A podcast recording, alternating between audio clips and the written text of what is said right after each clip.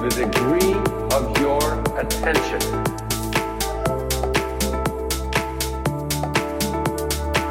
I believe we're creators, and I believe we create with every thought, and every word is every moment is pregnant with the next moment of your life.